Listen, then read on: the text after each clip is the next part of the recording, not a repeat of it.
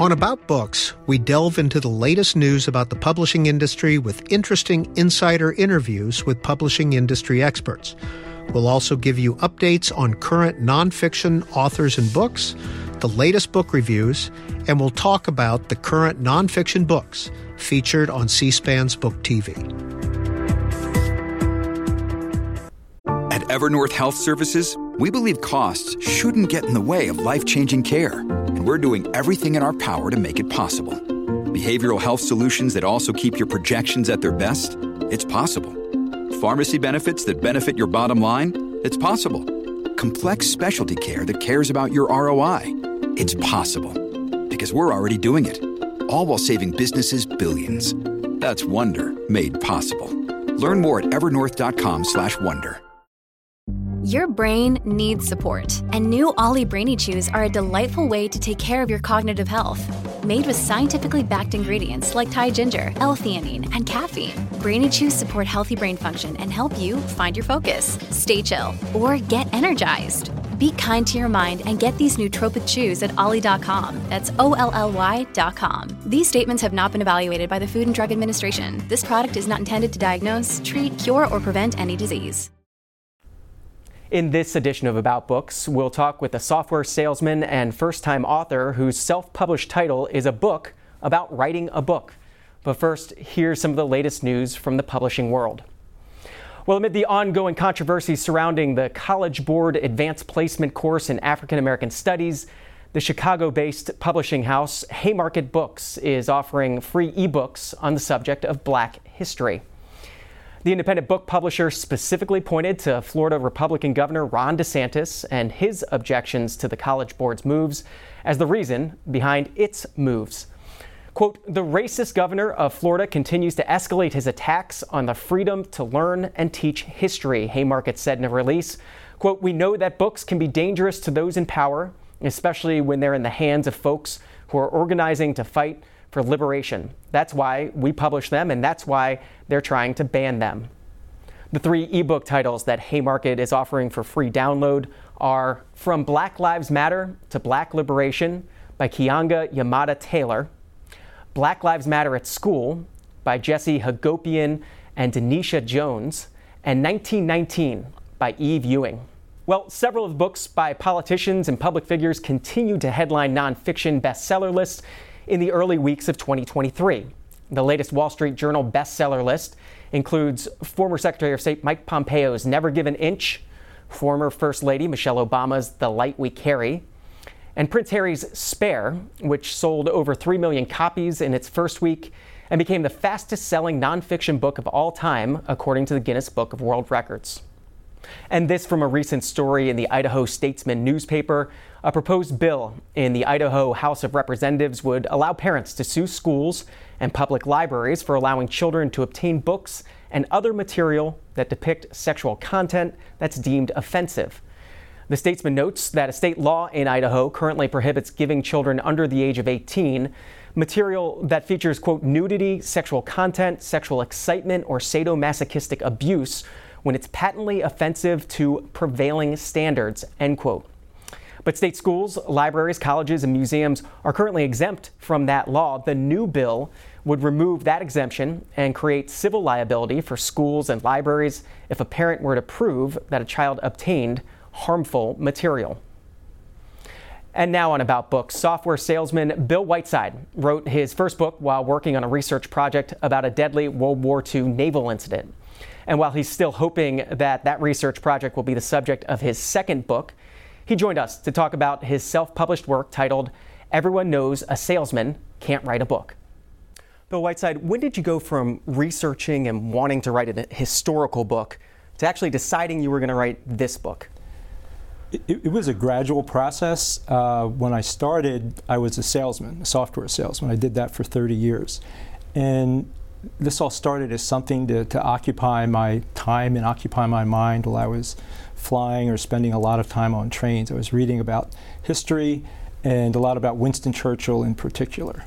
And as I dug into this one story, I just became fascinated and did more research and more research and reached the point where if I, I wanted to share the story with other people, and if I didn't write a book, I knew I would have regretted it. And then, while I was working on what I think of as my, my real book, the church, my kids called the Churchill book, um, I got bogged down. I was still doing a lot of research. I wasn't doing much writing. So I decided, decided to start writing about the adventures of a, a, salesperson, somebody who had never written a book, never certainly never written a serious piece of history, in learning how to research and write a book. So it started out. Um, I, I, wrote about. I made a pilgrimage to uh, Compiègne in France, and uh, that was the first thing I wrote. And it was just such a moving experience. I had to write about it, and I was thinking at the time that was just a one-off thing, and that I think is something like chapter 27 in this book. And then uh, spent time in Cambridge at the Churchill Archives, had to write about that. And as more and more of these experiences came together, I started to think there, there might be a story there about how someone like me could learn to write a book and publish a book. And um, I, I, worked hard to, to turn it into a book. I didn't want it to be just random stories. I wanted to extend a thread throughout the book. One of my favorite Winston Churchill stories is uh, he was at a dinner party and uh, rejected the pudding that was served for dessert. He said, Take this back, this pudding has no theme. So I think of this as my, my pudding. I tried to inject a consistent theme into my pudding. And uh, hopefully I pulled it off. And the first line of your introduction during the course of writing my second book, I decided to start writing my first. Uh, so maybe we should focus a little bit more on that second book. Okay. What happened on July the 3rd of, of 1940? It was early in the war. I mean, the war is officially declared the previous September, but the key kickoff point in the war was May 10th, 1940. That was when Germany invaded Belgium, uh, Luxembourg, the Netherlands. They were in France the next day. Prior to that, Britain and France were very natural allies. And they came to a very logical, no brainer agreement that neither would ever request an armistice with Germany without the other's approval unless things started to go really bad, or when, if things ever started to go really bad. Well, after May 10th, things went very bad very quickly for France. And after about five weeks in early June, it became pretty clear that Germany, that, I'm sorry, France was beaten. So Paul Reynaud, who was uh, Churchill's counterpart in France, he asked Churchill to relieve France of their vow. And he said he would on two conditions. One was France held 400 captured German pilots, and Churchill demanded that France turn them over to Britain. Reynaud agreed to do that, but never did. And that could be a book for somebody else to write. And another great quote from Churchill in his history of the war he said, They all became available for the Battle of Britain, and we had to shoot them down again and a lot of them they did shoot down again. The other condition was Churchill was horrified at the thought that the French Navy would be um, consumed by the German Navy and added to the German Navy. Great Britain is an island. They depend for their life and death on uh, command of the seas. So he demanded that the, the, the key ships in the French fleet either be sailed to Britain, sailed to the United States, become part of the Royal Navy, or scuttled by the French. And the majority of the French ships were in either British ports or British controlled ports, so it was easy to take control of them. But there was a port the, on the coast of Algeria, Mers el Kabir, and there were about a dozen ships there. Two of them were the key destroyer, two of the key destroyers in the French fleet. Um, early in the morning of July 3rd, 17 British ships, including HMS Hood, the pride of the Royal Navy, uh, one of the few aircraft carriers in the Royal Navy, the Ark, Ark Royal, showed up over the horizon. And they put those demands to the, the local admiral, Marcel Bruno Gensoul, that he surrender their fleet. And he avoided negotiation for the better part of the day. Part of it, he was, he was trying to gain time. The other part was the British sent a, a, mere captain to negotiate with this admiral. Now, they happened to be great friends. They had worked together, they had sailed together. Um, the captain, Cedric Holland, had been honored by the French, but Gensoul just refused to negotiate with him. So negotiations went on all day, and uh, they just went nowhere.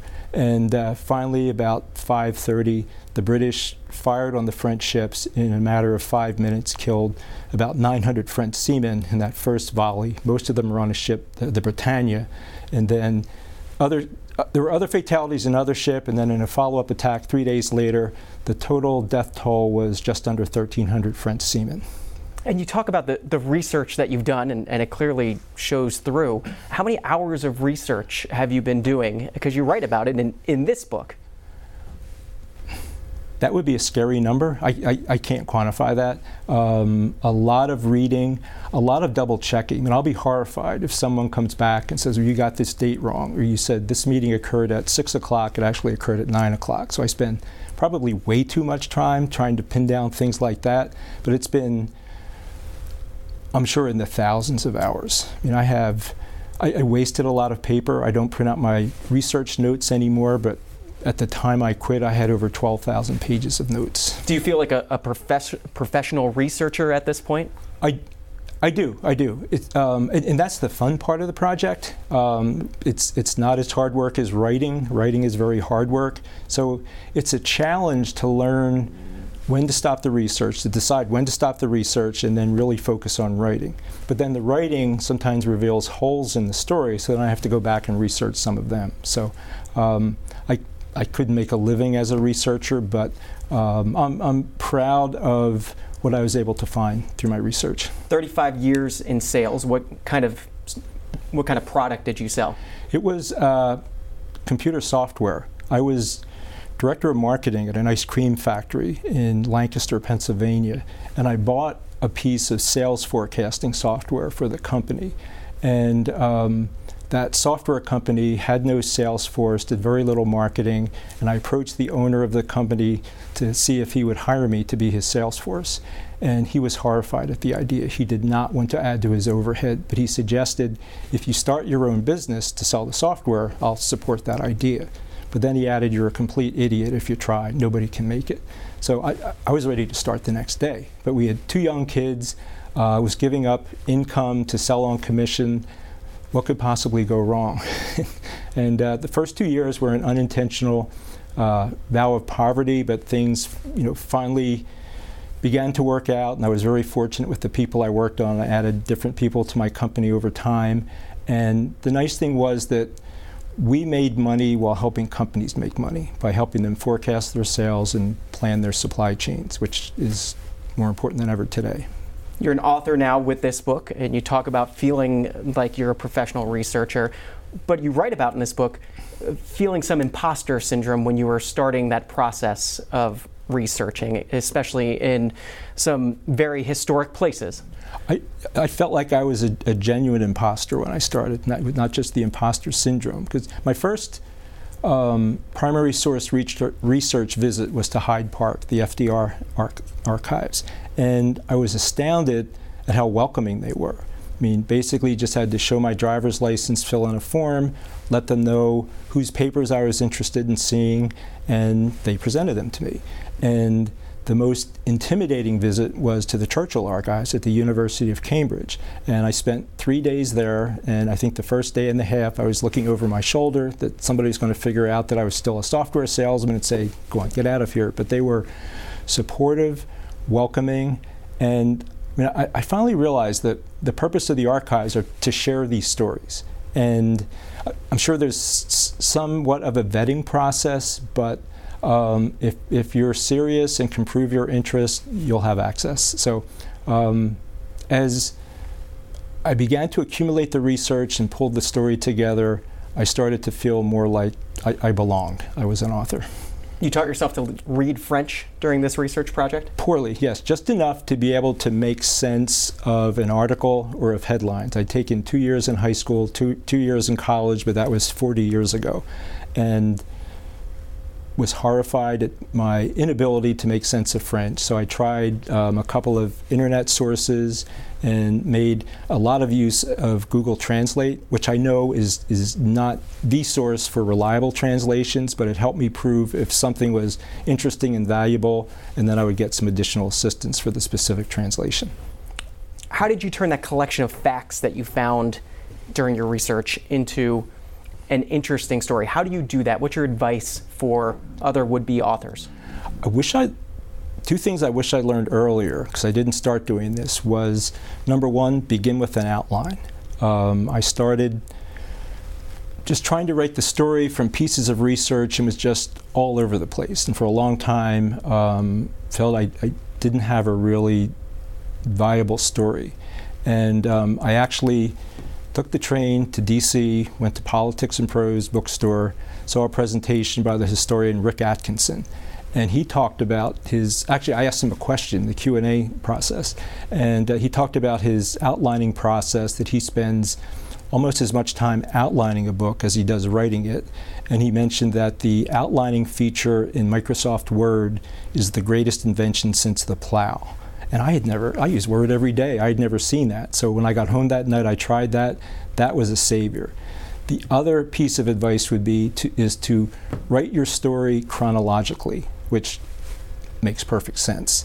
But I started too far in the middle of the story and then worked my way back, and was, there was just too much explaining going on. So, you write about knowing that you had an interesting story about a salesman turning into an author when you came across the story of Richard M. Watt. Who's Richard M. Watt? That was quite a revelation. He was a, a, businessman. He, he was the type of businessman I would have tried to sell our forecasting software to. He worked for a flooring supply company in New Jersey. And um, I read one of his books about the Treaty of Versailles. And I was looking for just confirmation of some facts uh, from my trip to Compiègne, which is where Versailles wasn't signed there, but the, the armistice for two wars were signed there. And I, I thought I would read maybe a page and a half. I ended up reading his entire book, which I think was about 500 pages. It was just so fascinating. So I wanted to learn about him as an author. And anytime I would find a new source, I would do that. I wanted to find what other books they read. And on his Amazon page, I learned that unfortunately he had died, but uh, it left the contact information for his daughter, Lynn and I wrote her two letters, sent her an e- or wrote her two letters, and it took a while. And uh, it was actually while I was sitting on a plane, I received an email from her that she I'd made her day by writing to her about her father. She told me that his papers were in the archives at Boston University, which I never dreamed of going there for research. I was usually going overseas or, or traveling pretty far. Uh, so that was an easy trip for me. So I went there twice and learned about his research process, uh, the, the, the, people that, that helped him, General Edward Louis Spears of Britain, um, William L. Shirer complimented his work. Um, the editor, Michael Korda, really helped him quite a bit. So um, when I read, and he wrote two other books in addition to the one that I, I read initially. And when I learned his story, um, it, it, wasn't that there were secrets that I gleaned from his approach, but he did this, and even though I wasn't lacking for confidence at that point, I was absolutely sure I, I could pull this off. He taught himself to read French. He did too. He, he, we both actually made um, um, flashcards with French words and French phrases. So that was the, the other thing. Um, I wrote a software manual. He wrote a manual uh, for a, a, weapon in the in the U.S. Navy. Um, we taught ourselves to read French.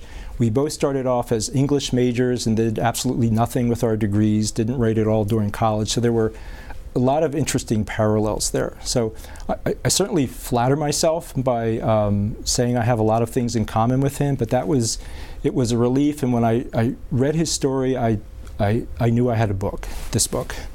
The title of your book comes from a Richard M. Watt quote, and it's only part of the quote. The full quote everybody knows a salesman, a salesman can't write a book, and I wasn't going to tell anyone about it and look ridiculous. You wrote the book. I did that, yes. and I didn't tell anybody while I was doing it. Um, even my wife, I mean, she knew I was writing. She thought, uh, I work out of a home office. She is the most patient woman in the year of the of, in the world, putting up with me doing that. Um, but it wasn't until I had that book almost ready to publish that I shared it with her and with my kids, and um, they were surprised. What did you learn about the publishing process, not just the writing and researching process?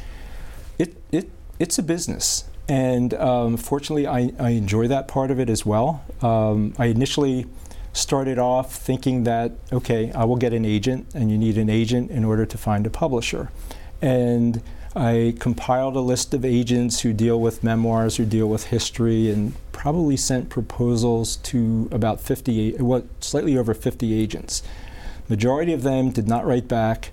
Um, all but the remaining five sent generic rejection letters, five sent kind and helpful rejection letters. And I realized this this book is, as much as I love it, it, it's a mutt of a book. It's about 60% about Churchill and his contemporaries, about 40% about research and writing. And where would you put that in a bookstore? There's no natural shelf for that. So there was no natural place for, um, no natural reason for a publisher to be interested in that. And, and they're in business to sell books. Um, and, and that's actually understandably as important, at least as important to them as good writing is. So I had to self-publish this, and that was a fascinating experience in itself. Um, they're printed on demand, so I did not have to order a thousand copies of the book. Uh, they go up on Amazon right away. Uh, one of the highlights so far, I, I, took it to our local bookstore, Aaron's Books in Lititz, Pennsylvania, and they're, as far as I know, so far the one independent bookstore that um, carries my book, but every once in a while I'll get an email from the owner and I get to go over and sign copies of my own book, which is more exciting than I would have ever dreamed. Who was the first person that you signed a copy for? Um, good question. I don't. I, actually, I don't remember. it would have been a friend or a relative, but I, I forget which one. But it's not, and it's not that I've signed so many copies. I just don't remember. Publishing uh, Perfectly Adequate Press is the name of uh, your press. Yes. How'd you come up with the name? And, and I can tell people I own a publishing company now. There's there's a story that we you know we talked about the story at Mers el Kabir, and it was in some ways a tragedy and so out of character for Winston Churchill because he loved the French. French. But what really made it interesting was were the, the people involved. And the key player on the British side was Admiral James Somerville. Um, he had actually been invalided out of the, the Navy uh, several months before the start of the war. Then he made himself very useful and worked himself back into the Navy. And he was the admiral in charge of the fleet that went to Mers el Kabir. So when I went to the Churchill archives, I obviously wanted to read his papers. And they were very helpful. Before I went there, I sent him an email saying, these are, these are the papers I'm interested in, these collections Churchill, General Spears, Admiral Somerville. And they said, well, they're all accessible except for one private folder for Admiral Somerville. It's restricted, and it's the letters to his wife and the family diary. And the only way you can have access is if his grandson, Christopher Somerville, who's a writer in the UK, provide grants you that. So I said, well, how do I do that? And they said, well, send us, write a letter, send it to us, we'll let you know if it's okay. So I drafted a letter to Mr. Somerville, sent it to the archivist at, at uh, Cambridge, and she wrote back instantly and said, Your letter is perfectly adequate, which I thought was just a, an endearing British term. And um, at, at, one point, I thought about calling that, until I found Richard Watt's story, I was thinking about calling that book Perfectly Adequate, which would have been totally meaningless. But that story stayed with me and decided to have it live on as the name of my business. Research, publishing, marketing a book is another part of the process. You're yes. a salesman for 35 years. Has that come most naturally to you? It has. Um, and, you know, I've read that for a lot of authors, they are horrified by the uh, uh, thought of having to sell and market their book. And I understand that. It's just not something that a lot of people are interested in, but that was my life for 35 plus years. Um, I'd sold, I'd marketed fish sticks and ice cream before software. The, the, the biggest change was marketing myself. I was used to talking about somebody else's product. Um, and uh, I'm obviously not shy about marketing myself, but it, it, it's very different, and I try to retain, you know, some humility as I do that. But I enjoy that part of the process. And there's, you know, a wholesale level of marketing with um, haven't done any advertising yet, but promoting it through my newsletter. But then very local retail marketing, one one independent bookstore at a time, and it's it's a never-ending process. So I'm enjoying that as well. How much of your money do you think you've put into this book so far? Um, not counting the travel, maybe three thousand dollars. So fairly minimal investment. What do you know about sales figures so far? Um, I've I get them from Ingram Spark is the company that prints the book, and there's a slight delay, little over 300 copies. So it's you know it's, it's not burning up the New York Times bestseller list, but um, I hope to improve on that, and uh, I'm happy with that for where I am today. What does it sell for? The the paperback sells for 16.95 because it's as easy to upload a hard copy as a paperback to Ingram Spark. There's a hard copy that sells for 29.95 and then they make an ebook available right away, which surprised me that I was able to price my own book. So I priced it at $9.95, but Amazon sells it for $8.95. So um, I wanted to keep it reasonable enough so that would hopefully be an easy decision if somebody's interested in the story and I wasn't looking to make a lot of money per book. We've seen books take off on BookTok. Have you ever used BookTok to market this? I have not used it myself. Um, I had an intriguing experience. I talked about um, independent bookstores. And I spent a lot of time, especially early in my research phase, going to used bookstores. And I would spend hours going through the shelves, looking at French history, British history, Navy history. And there was a great bookstore in Pittsburgh, City Books and uh, spent a couple of I visited there a couple of times and I talked about it in my book what a great experience it was and the fact that my daughter Brittany still lives in Pittsburgh. So after I wrote the book, I did some research on the store and um, that the store I visited is no longer open, but um, a woman, Arlan Hess, bought City Books and moved it further outside of Pittsburgh. And they say on their website that they do not uh, carry self-published books. They prefer to carry used books, but I figure, what the heck? I'll send her my book, and I put in two post-it notes showing it the two places where I mentioned City Books, and she sent me back the kindest rejection note I've ever received in my life. I'm, I'm, a salesman, I'm used to being rejected, but she also mentioned that you probably don't know this, but I'm on TikTok.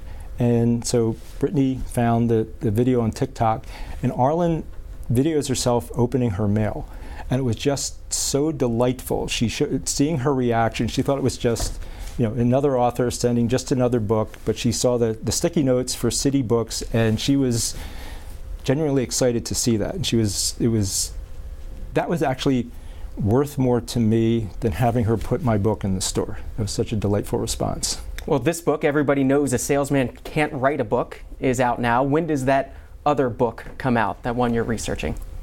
For about the last two years, I've been telling people it will be done in a year. Um, I think it's finally safe to say it will be done at the end of this year, so at the end of 2023.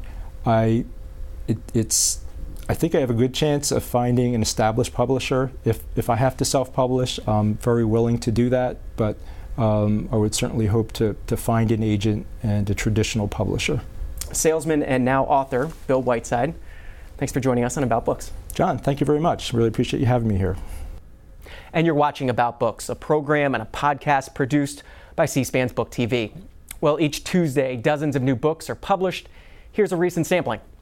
On this President's Day weekend, the most written about president in history has one more title about his life and his career. Abraham Lincoln historian Edward Achorn this week released The Lincoln Miracle Inside the Republican Convention That Changed History. And at a time when classified documents and who's holding on to them are very much in the news, Matthew Connelly is out with his new book, The Declassification Engine What History Reveals About America's Top Secrets. And finally, climate activist Greta Thunberg released her latest work, The Climate Book The Facts and the Solutions. Also, each week, national publications release their reviews of newly released books. Here's a few. From Law and Liberty magazine, an early review of Israeli political theorist Yoram Hazony's Conservatism, a Rediscovery, which is set to be released in May. Quote, Hazony's learned and lucid book aims to rediscover the history and philosophy of conservatism, as well as the practice of conservatism or the moral necessity of being a conservative person and leading a conservative life. And the Washington Post's Book World section took a look at Malcolm Harris's Palo Alto, a history of California, capitalism, and the world. The book takes a critical look at the history of the region, and that region boasts Stanford University, Apple headquarters, Hewlett Packard, and Facebook. According to the review, quote, Harris reconsiders 200 years of history that many in the town would rather forget. Palo Alto is a skeptic's record, a vital critical demonstration of Northern California's two centuries of mixing technology and cruelty for money. And finally, the New York Times took a look at a book from their reporters James Stewart and Rachel Abrams. The duo penned Unscripted The Epic Battle for a Media Empire and the Redstone Family Legacy. It's a study of media magnate Sumner Redstone's corporate practices, his media holdings, including CBS. The authors write, quote, none of his major corporate decisions, such as whether CBS and Viacom should merge, were made with an eagle eyed focus on the best choices for the companies and their shareholders. These decisions were made by hollow men seeking to curry the increasingly erratic favors of their patron, Sumner Redstone. End quote. You'll see these books and authors featured in the near future here on Book TV. And finally, we want to know what you're reading. Share with us your reading list or the books that you're looking forward to in 2023. Simply record an audio file and email it to us at booktv at cspan.org, and we might use it on a future About Books. Well, thanks for joining us on About Books, a program and a podcast produced by C SPAN's Book TV. We'll continue to bring you publishing news and author programs, and you can get this podcast on our C SPAN Now app, and you can also watch online anytime at booktv.org.